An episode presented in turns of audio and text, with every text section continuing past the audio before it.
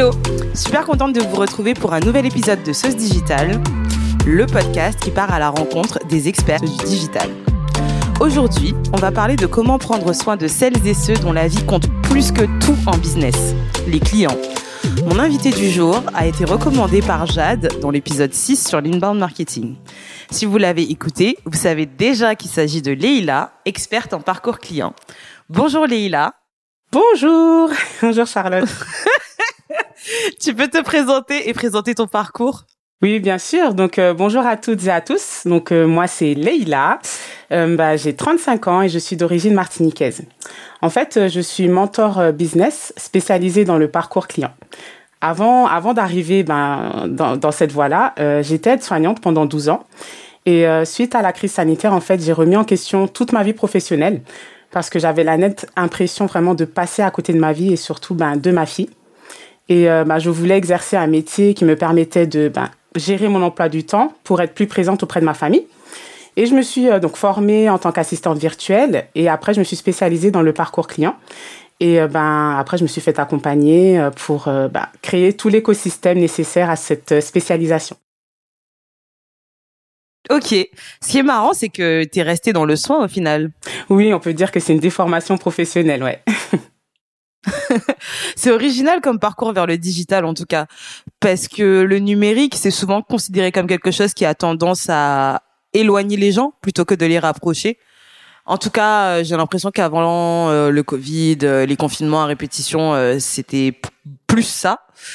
pourquoi la relation client? Alors en fait, pourquoi la relation client? Très bonne question. Euh, ben, ayant un passif dans le relationnel, comme je l'ai dit avant, pour moi c'est un petit peu la suite logique en fait. Euh, en fait, ce lien que le lien que je réussissais à construire avec mes patients, donc en tant qu'aide-soignante, je voulais le garder dans ma nouvelle euh, dans ma nouvelle activité. Et du coup, la relation client, ben, c'est tout simplement imposé à moi, tout naturellement. Ok. Est-ce que tu peux nous en dire un peu plus sur ton quotidien en tant qu'experte en parcours client? Oui, en fait, ben, au quotidien, ben, j'accompagne mes clientes dans l'optimisation de leur parcours client. Donc, en fait, tout commence par une consultation au cours de laquelle ben, je donne des conseils vraiment personnalisés et ensuite on établit ensemble un plan d'action. Euh, en fait, pour moi, le passage à l'action, c'est hyper important. Euh, je j'aime pas trop, euh, comment dire, les bavardages inutiles. Et on va dire que c'est encore une déformation professionnelle. Et du coup, bah, je, je, fais également donc des audits ou des analyses de parcours client. Et bah, du coup, au niveau de l'audit, on passe en revue bah, les réseaux sociaux, le site, en fait tous les outils. Et bah, c'est assez intéressant. Donc en fait, ce que je trouve intéressant dans ce que tu fais au quotidien, c'est que tu apportes un nouveau regard sur ce qui a déjà été fait en fait. Et du coup, j'aimerais comprendre qu'est-ce qui t'a poussé à proposer euh, des services de coaching Puisque du coup, là, tu as, présenté la partie plutôt opérationnelle de tes missions au final. Oui, tout à fait. En fait, euh, donc qu'est-ce qui m'a qu'est-ce qui m'a fait me diriger euh, ben, qu'est-ce qui m'a fait proposer des services de coaching? C'est en fait, je vais t'avouer un secret. En fait, je, la, la partie coaching, c'est ce que je préfère, on va dire, que la partie opérationnelle. Pourquoi? Parce que en fait, euh, on va dire que depuis mon plus jeune âge, en fait, j'ai toujours eu un petit peu ce caractère à vouloir motiver les gens. J'aime trop trouver quand quelqu'un a un problème, j'aime trop essayer de trouver sa la solution à son problème. Et aussi, euh, enfin voilà, ce que ce que j'aime aussi dans dans le coaching, c'est les l'échange en fait qu'on a. On peut transmettre des énergies, on peut. Enfin, franchement, pour moi, ça me fait vibrer. Tout tout simplement, c'est le coaching pour moi, c'est c'est c'est mon mon souffle, mon souffle de vie, si on, si on peut dire ça comme ça. Ok, ouais, je vois, et je pense que c'est effectivement la personnalité qu'il faut euh, pour euh, faire ce genre de métier. En tant que travailleuse du web, tu n'es rien sans tes outils, hein J'imagine que tu es d'accord avec ça. Ça, c'est sûr. Quel est ton top 5 des meilleurs outils du quotidien? Ouais, mais en fait, euh, ben, je vais te t'avouer, hein, ce, le, ce top 5 là, c'est c'est une pépite, c'est des pépites que je vous transmets là. Donc euh, prenez bien vos, vos stylos, notez Soyez bien. attentifs et attentive. Là, c'est pépite. En fait, ouais, c'est vrai que je suis rien, franchement, sans mes outils. Et pour moi, c'est important en fait d'avoir euh, un cadre et d'avoir des outils pour pouvoir ben exceller dans dans ce qu'on fait dans, dans dans son travail, exceller dans son activité. Donc en fait, le premier outil que je peux vous partager, c'est le le CRM un CRM comme, euh, comme HubSpot, par exemple. Euh, donc qui permet de regrouper un petit peu bah, tous euh, bah, les mails, les réseaux sociaux. Et moi, en fait, ce que je trouve intéressant, c'est que ça permet d'être hyper réactive et de pouvoir échanger avec bah, nos clients, avec nos cibles rapidement pour, pour être vraiment rapide dans l'émission des réponses. Après ça, deuxième outil, number two, c'est en fait c'est la bibliothèque de templates de réponses et de processus. Donc en fait la bibliothèque de templates c'est un c'est comme un dossier. Hein. moi en général je stocke tout sur euh, dans un drive. Donc c'est un dossier qui permet de rassembler en fait tous les modèles. Euh, par exemple donc pour les templates de mail un dossier qui, qui regroupe tous les modèles de mail. Et ensuite, après, il y aura juste à bah, personnaliser en mettant le nom, bah, du, le nom, le prénom du client et tous les renseignements bah, en plus dont il aura besoin. Et euh, en fait, euh, moi, je considère d'avoir un, une bibliothèque de templates ou de processus, ça permet de, bah, de gagner du temps. En fait, ça permet de tout centraliser, comme je disais, au même endroit. Donc, par exemple, le processus bah, d'onboarding client, d'offboarding client, de fidélisation. Et euh, en fait, bah, toujours dans un, dans une, pour une question d'organisation et d'efficacité, on regroupe tout au même endroit dans les bibliothèques. Notion, c'est parfait aussi pour ça. Exactement. Franchement, c'est parfait pour ça aussi. Euh, alors, on était à deux, deux, deux, deux outils. Donc, le troisième outil, c'est euh, que je partage avec vous, c'est le fichier de reporting des KPI. Donc, euh, ben, c'est les indicateurs de performance hein, pour pour les bons Français que nous sommes. Et en fait, on, selon moi, on peut pas prendre de décision en fait basée sur le ressenti. Et c'est important de ben, de pouvoir se référer à des données. Et du coup, ben le le, le fichier de reporting donc euh, des indicateurs de performance permet de prendre des décisions plus euh, efficaces. D'ailleurs, enfin, à propos du coup de ces fameux ICP KPI, je pense que ça peut être un peu difficile de les identifier. J'en parle parce que en début d'année, j'ai sorti un e-book sur les 25 tendances de l'année et c'est encore l'un des incontournables. Donc moi, ce que je comprends, c'est que la valorisation des indicateurs de performance, elle n'est pas encore bien bien installée dans les entreprises, puisque sinon, ce serait pas une tendance. Donc, pour euh, ceux, enfin celles et ceux, pardon, qui se lancent euh, dans l'analyse marketing et souhaitent booster du coup euh, leur relation client, est-ce que tu as quelques pistes sur les indicateurs à suivre, particulièrement dans le cadre de la relation client? Oui, tout à fait. Alors, pardon. Donc après, moi, je vais partager un petit peu les miens, donc qui sont très basiques, hein, parce que euh, à certaines personnes qui vont mettre beaucoup d'indicateurs et pour moi, trop d'indicateurs tuent les indicateurs. Franchement, il faut il faut en garder le strict minimum qui nous permet de ben de voilà d'être efficace, de prendre de bonnes décisions. Au niveau des indicateurs de, de performance, alors je commencerai par euh, le chiffre d'affaires. Euh, Ensuite, euh, le nombre d'abonnés. Parce que pour moi, euh, le nombre d'abonnés, ça veut quand même dire que notre message, il est, euh, enfin, notre, notre, on répond à un besoin, que ça intéresse euh, notre cible, et que bah, si, si on est, on n'augmente pas d'abonnés dans le mois, bah, c'est qu'il y a, il y a une stratégie à rectifier. Euh, donc après, il peut y avoir aussi bon l'interaction au niveau des contenus, donc le nombre de j'aime, le nombre de vues, euh, le nombre de clics sur les liens externes, etc. Et euh, bah, tout ça, ça permet de rectifier, comme je disais, ça peut être soit la stratégie de communication, la stratégie de hashtag, etc., etc. Ouais, je pense que c'est déjà un bon début. Et il reste deux outils, je crois. Oui, c'est ça. T'as bien compté. Alors, euh, au niveau du quatrième outil, donc c'est la FAQ. Donc ça, tout le monde connaît la FAQ. Hein. Ça permet de vraiment de, ben, aux, prospects de trouver ben, réponse à ces questions.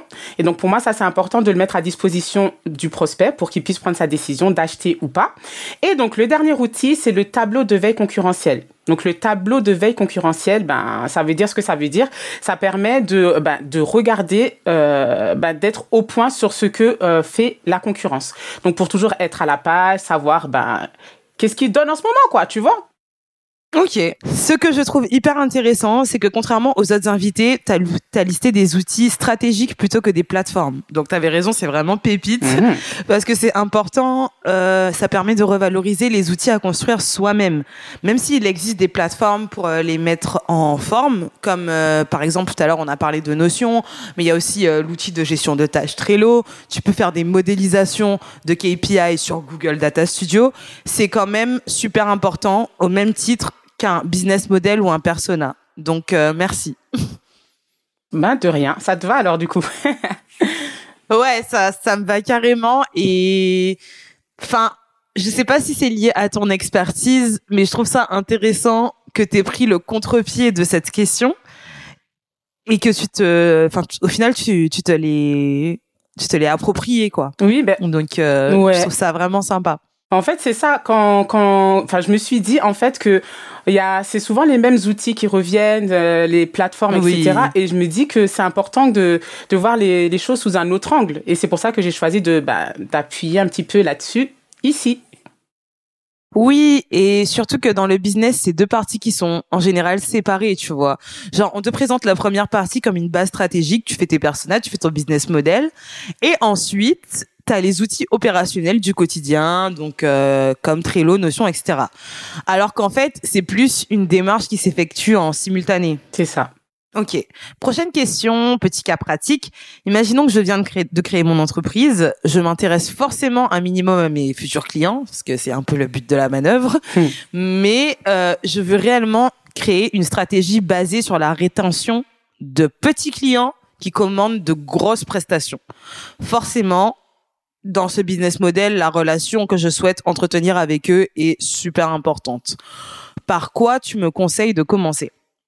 Alors, c'est une très bonne question. Alors, euh, selon moi, euh, il est important de commencer euh, par mettre en place ce qui permet aux prospects d'être autonomes. Donc j'en ai un petit peu parlé au niveau de la FAQ, mais en fait c'est ce qui permet euh, donc aux prospects de bah, d'être autonome, comme j'ai dit, c'est ce qu'on appelle le self care en fait.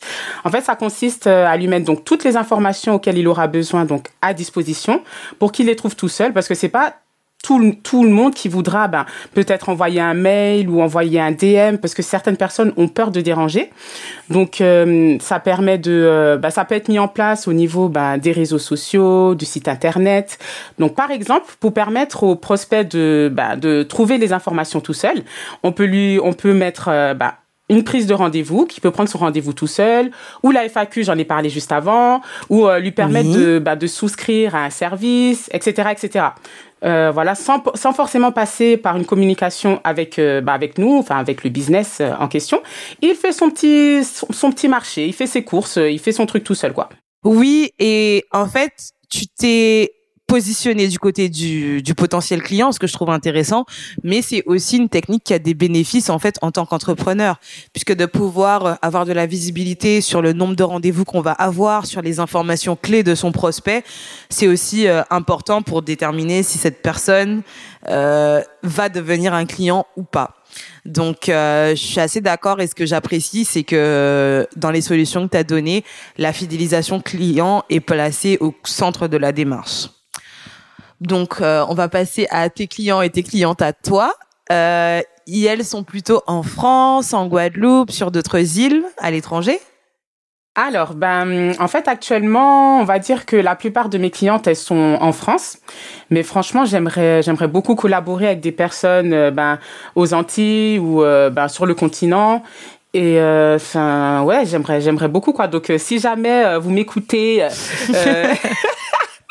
Donc n'hésitez pas, franchement, j'ai envie de collaborer avec des personnes de, de du pays, quoi.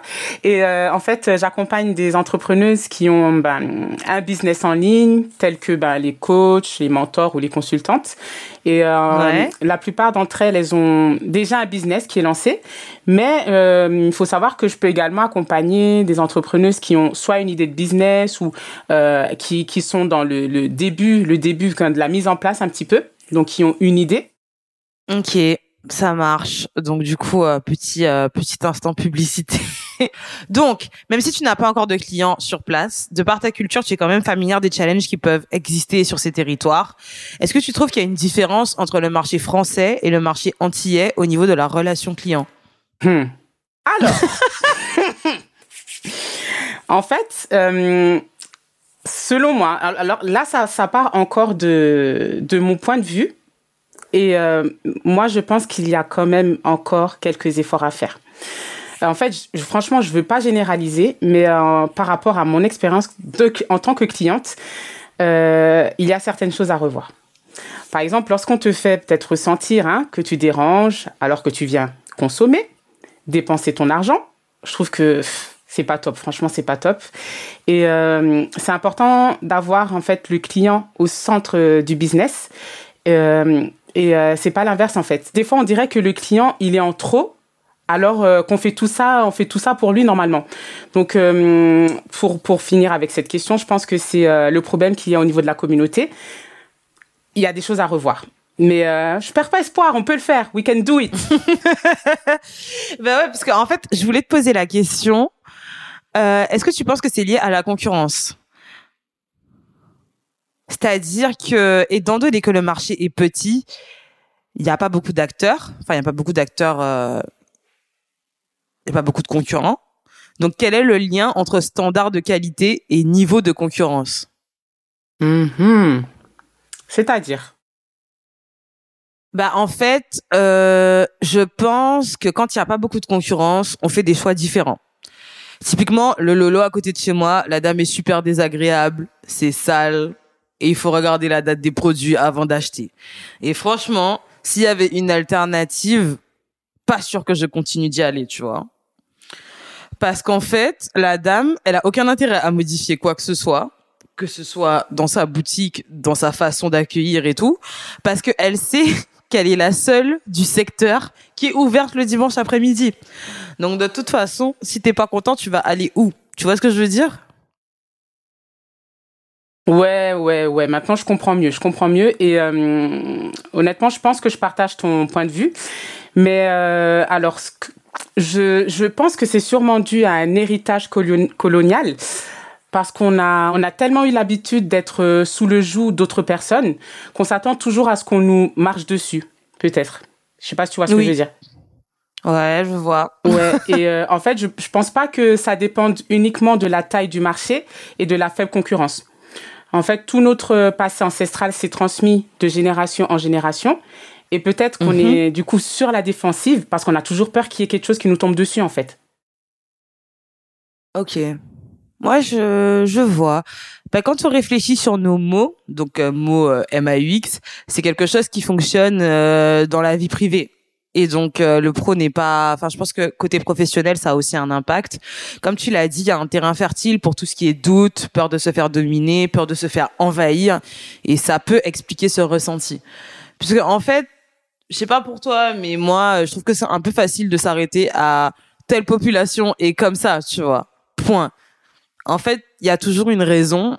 Et s'il y a des histoires, des comportements communs qui existent dans une communauté d'un pays à l'autre, c'est qu'il y a un truc commun qui s'est passé. Merci. Donc, Je suis tout euh, à fait d'accord voilà. avec toi et ouais, il y a, je dirais pas mieux. C'est ça, on dirait qu'on est prêt à ce qu'on tombe dessus, tu vois. C'est c'est un mécanisme de défense. défense, tout à et fait. je nous souhaite d'être plus apaisés par rapport à ça. Pas forcément dans le process de la relation euh, client, parce que tu as exprimé, enfin, dans ce que tu as exprimé, pardon, comme je disais, j'ai aussi euh, pu l'associer à des ressentis personnels dans des moments de doute. Et au niveau des feedbacks, tu sais quoi, donc au niveau de donner son avis, je pense qu'il y a aussi un truc en mode, on veut pas se tirer dessus. Si tu remarques quelque chose, tu fais la remarque à autrui en privé. Exactement. Ouais, bah j'ai beaucoup aimé cette question, franchement, ouais, top, top. Ok. Franchement, euh, moi aussi, j'ai j'ai beaucoup aimé ton point de vue parce que du coup, forcément, dans ton métier, il y a tout ce qui est étude des comportements. Mhm. Et c'est facile de tomber dans le cliché. Et j'ai l'impression qu'au final, c'est une réflexion qui a été très poussée chez toi. Donc, merci de l'avoir partagée. Merci. Donc, on va passer aux choses à éviter, hein, vu qu'on est sur le thème des comportements qui se font pas trop. Donc, euh, quels sont les a priori ou éléments à éviter quand il s'agit de la relation client Mhm. Alors, il y en a quatre selon moi. Donc, euh, selon moi, le premier point, euh, ce qu'il faut surtout éviter. Donc, c'est ce que j'ai dit juste avant. Je me répète un peu, mais des fois, il faut, il faut, il faut rappeler le truc pour que Faut ça rentre insister bien. pour que ça rentre. Ouais. c'est ça. En fait, c'est éviter en fait de faire sentir au client qu'il dérange alors qu'il vient consommer. En fait, le professionnalisme est vraiment important euh, quand tu montres au client que tu le déranges, là, t'es pas professionnel en fait. Et euh, ça renvoie une image ben, pas professionnelle, comme je viens de dire, et euh, ça peut jouer sur ton sur la réputation, la réputation, la irréputation très très exactement. Donc premier point. Deuxième point, il faut donc éviter de faire attendre le prospect ou le client. Euh, donc, euh, quand on reçoit un mail, bon, je dis pas qu'il faut y répondre dans la seconde, mais euh, au-delà de 24 heures, je trouve que ça fait beaucoup.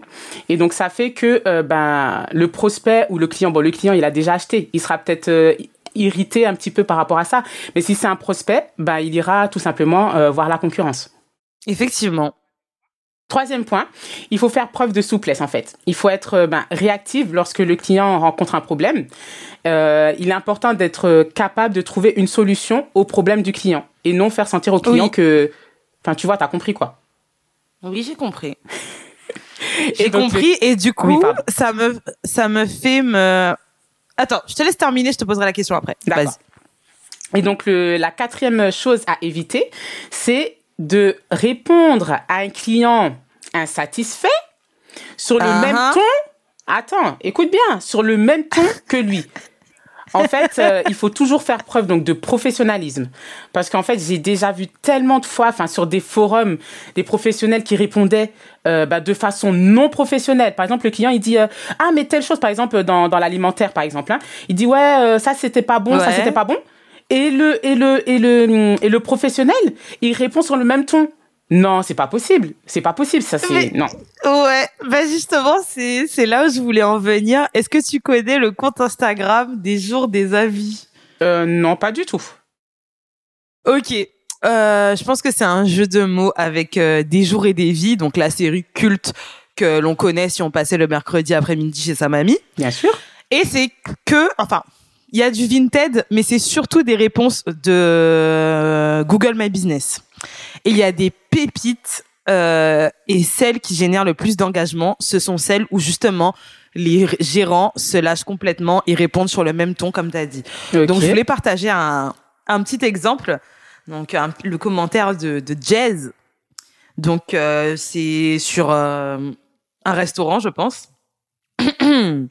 juste immangeable. J'ai commandé un tacos au poulet et un burger me- mexicain juste immangeable, les frites à l'intérieur du tacos acide et cramé, très certainement cuite un jour à l'avance et le burger à vomir avec des poivrons acides vraiment immondes. Je ne recommande pas cet établissement sauf si vous voulez tomber malade, à fuir. Entre parenthèses, photo à l'appui. Donc là, on a quand même pas mal d'éléments. Mhm. C'est quand même très très détaillé. Et la réponse du coup du propriétaire, parce que ce qui me tue à chaque fois, c'est de voir le propriétaire entre parenthèses sur Google My Business. Hmm. On a compris, Jazz, tu nous as saoulé avec tes avis pour avoir des menus gratos. Pardon? non. Voilà. Donc, ma question, c'est comment est-ce que tu aurais répondu à Jazz Alors, euh, bah, déjà pas comme le propriétaire, n'est-ce pas? Euh, En fait, déjà quand tu quand tu reçois un commentaire comme ça, ça c'est ça te c'est ça ça te donne l'occasion de pouvoir montrer justement ton professionnalisme. Donc ça. Alors, ma réponse. Bonjour Diaz, euh, merci euh, pour euh, bah, pour votre message. Euh, désolé que que vous n'ayez pas que vous, n'ayez pas été satisfait par bah, par notre service de restauration. Nous prenons en compte ben, toutes vos remarques et sachez que la prochaine fois que vous reviendrez chez nous, vous aurez droit à une petite réduction cadeau de la maison. Parfait, parfait. Quelque chose comme ça, tu Franchement, vois, là, chaud, te dis ça. ça. comme ça, tu vois. Ouais, et c'est justement euh, ce dont tu vas nous parler dans la prochaine question, qui est la rétention client et donc le coût de perdre un client, le coût de de cette réponse au final qui qui est juste. euh, c'est vrai que la, enfin moi je vois pas le problème dans la review de la personne, mais c'est vrai que le ton sur lequel la personne l'a fait n'est pas non plus euh, hyper bienveillant. Donc je peux comprendre qu'on soit énervé, mais justement, euh, je voudrais qu'on passe au, au facteur de succès parce que je sais que tu as des choses à nous dire sur la rétention client. Et justement, pour toi, qu'est-ce qui fait le succès d'une relation client? Parce que dans les épisodes précédents, avec Arnaud et Samora, on a beaucoup parlé euh, de bien connaître ses utilisateurs. Donc, euh, de, de comprendre leurs expériences, leur quotidien. Mais est-ce que tu peux intervenir sur les facteurs de succès même de la, du parcours client, pardon? Oui, bien sûr. Alors en fait, euh, selon moi, euh, en fait, la fidélisation, c'est le gage de succès du parcours client. Franchement, parce que en fait, bon, je pense qu'on on le sait tous, mais c'est bien de le rappeler aussi. En fait, un, un, client fidèle, en fait, il va en ramener au moins trois ou quatre. Et en fait, sa satisfaction, bah, ça va faire qu'il va recommander euh, ben, le service ou le produit autour de lui. Donc la fidélisation, c'est important de pouvoir faire en sorte de d'établir, de, de, maintenir une relation avec ses clients. Et en fait, euh, en fidélisant son client, on n'a pas besoin d'en convaincre. Si, on peut en convaincre d'autres, mais le travail, il sera, il sera moins, tu vois, le, le, travail, il sera moins compliqué à faire, quoi. Il sera, il sera moins difficile. Et, oui. euh, et avec la fidélisation, on peut facilement, en fait, amener, donc, les clients qui sont là, hein, les clients actuels, vers des offres qui, qui ont plus, un peu plus de valeur. Tu vois? Donc, pour moi, la fidélisation, oui. gage de, de succès vraiment dans le parcours client. Oui, vraiment. Vraiment, des clients satisfaits euh, sont des clients qui recommandent, enfin qui rachètent déjà et qui recommandent autour d'eux. C'est ça. Euh, passons à la fameuse question des tarifs. Combien ça coûte de perfectionner sa relation client?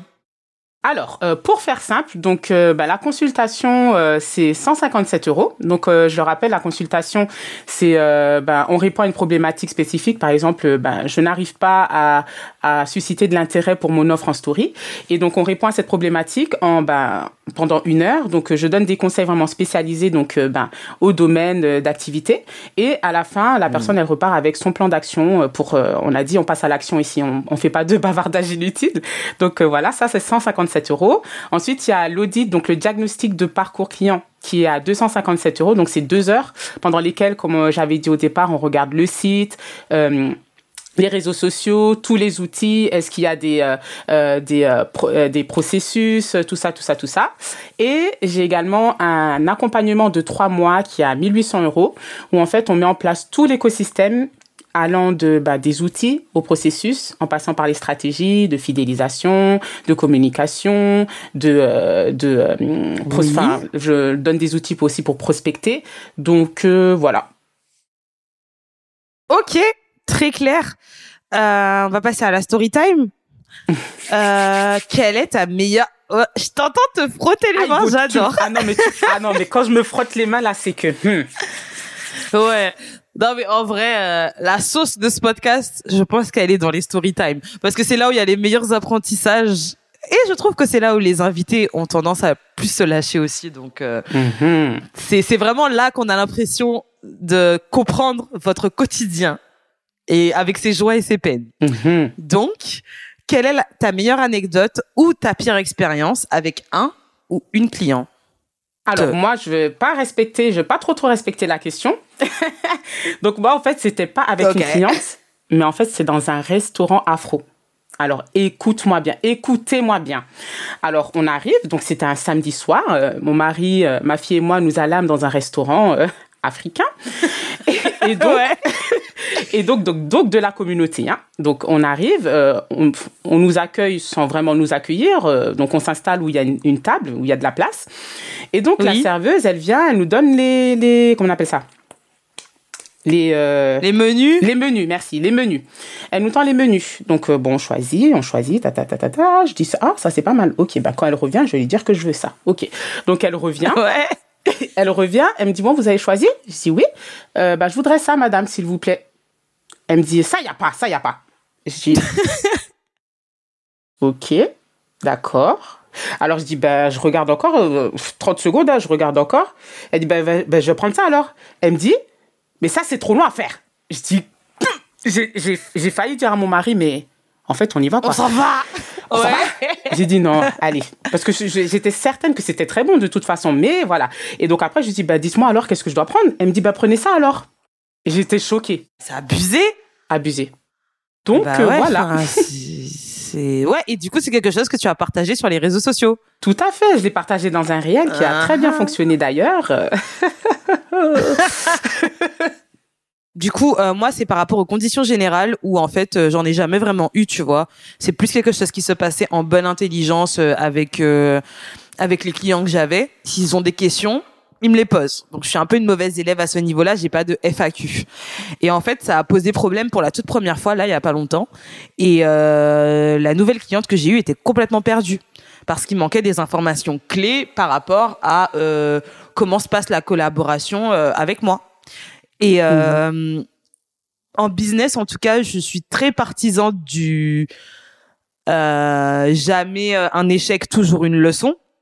Donc j'ai pris son feedback et j'en ai fait des conditions générales. En fait, je suis partie de son de son pain point, de son point de douleur, euh, pour créer une solution qui permet à l'ensemble de mes prospects et de mes clients d'avoir euh, toutes les clés en main quand il s'agit de commencer euh, une prestation euh, autour de la création de contenu.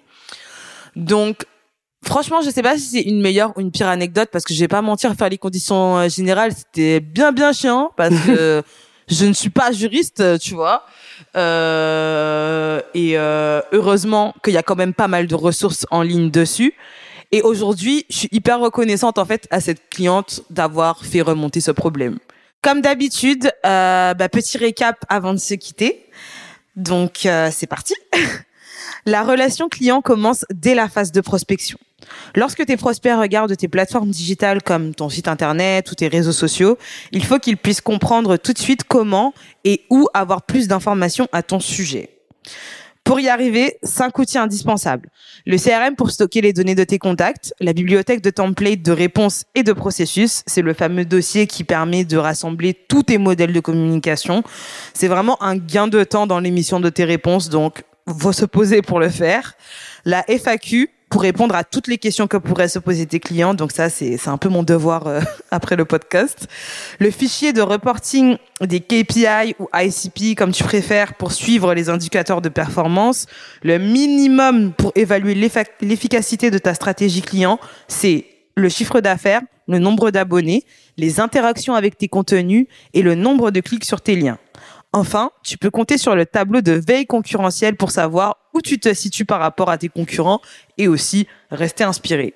Tous ces outils te permettront de placer la fidélisation au centre de ta stratégie. Et comme tu le sais, des clients fidèles assurent la longévité de ton business. Donc on est là pour rester, donc on va rester et on va rester longtemps. Il peut être difficile de faire face à des clients et des clientes qui sont mécontents, mais on te déconseille de répondre sur le même ton. Une personne qui te partage son avis, c'est l'opportunité d'affiner ton offre et en, réalité, pardon, tout n'est pas perdu. La plupart des gens qui manifestent leur mécontentement ont surtout envie d'être considérés. Prendre le temps de leur répondre, c'est faire un pas vers eux et renforcer ton identité de marque par la même occasion. Bien sûr, ce conseil est non contractuel pour les personnes de mauvaise foi qui insultent ou autres. Là, c'est vous qui voyez. Pour le prix, j'ai envie de dire que pour la plupart des outils cités, tu peux trouver des articles en ligne et des templates à télécharger. Mais si tu souhaites avoir un regard d'experte sur ce que tu as mis en place ou externaliser cette partie, le tarif de départ pour un audit chez Leila est de 157 euros. Est-ce que c'est tout bon, Leila? C'est parfait. Super. Dernière question. Qui est-ce que tu aimerais voir passer dans ce podcast? J'aimerais voir passer sur ce podcast Bérénice de Good Vibes Business, qui est en fait une accompagnatrice business. Elle aide les salariés ou les jeunes entrepreneurs à mettre en place tout ce qu'il faut pour avoir un business rentable. Super. Où est-ce qu'on peut te retrouver? Alors, on peut me retrouver donc sur Insta, euh, donc euh, enfin arrobase. on peut me retrouver sur Instagram, euh, Koutounzaker.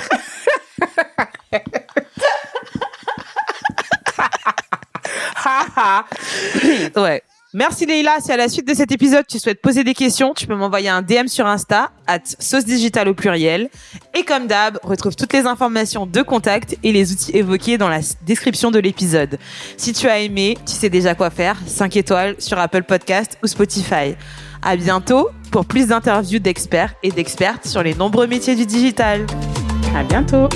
Merci Charlotte.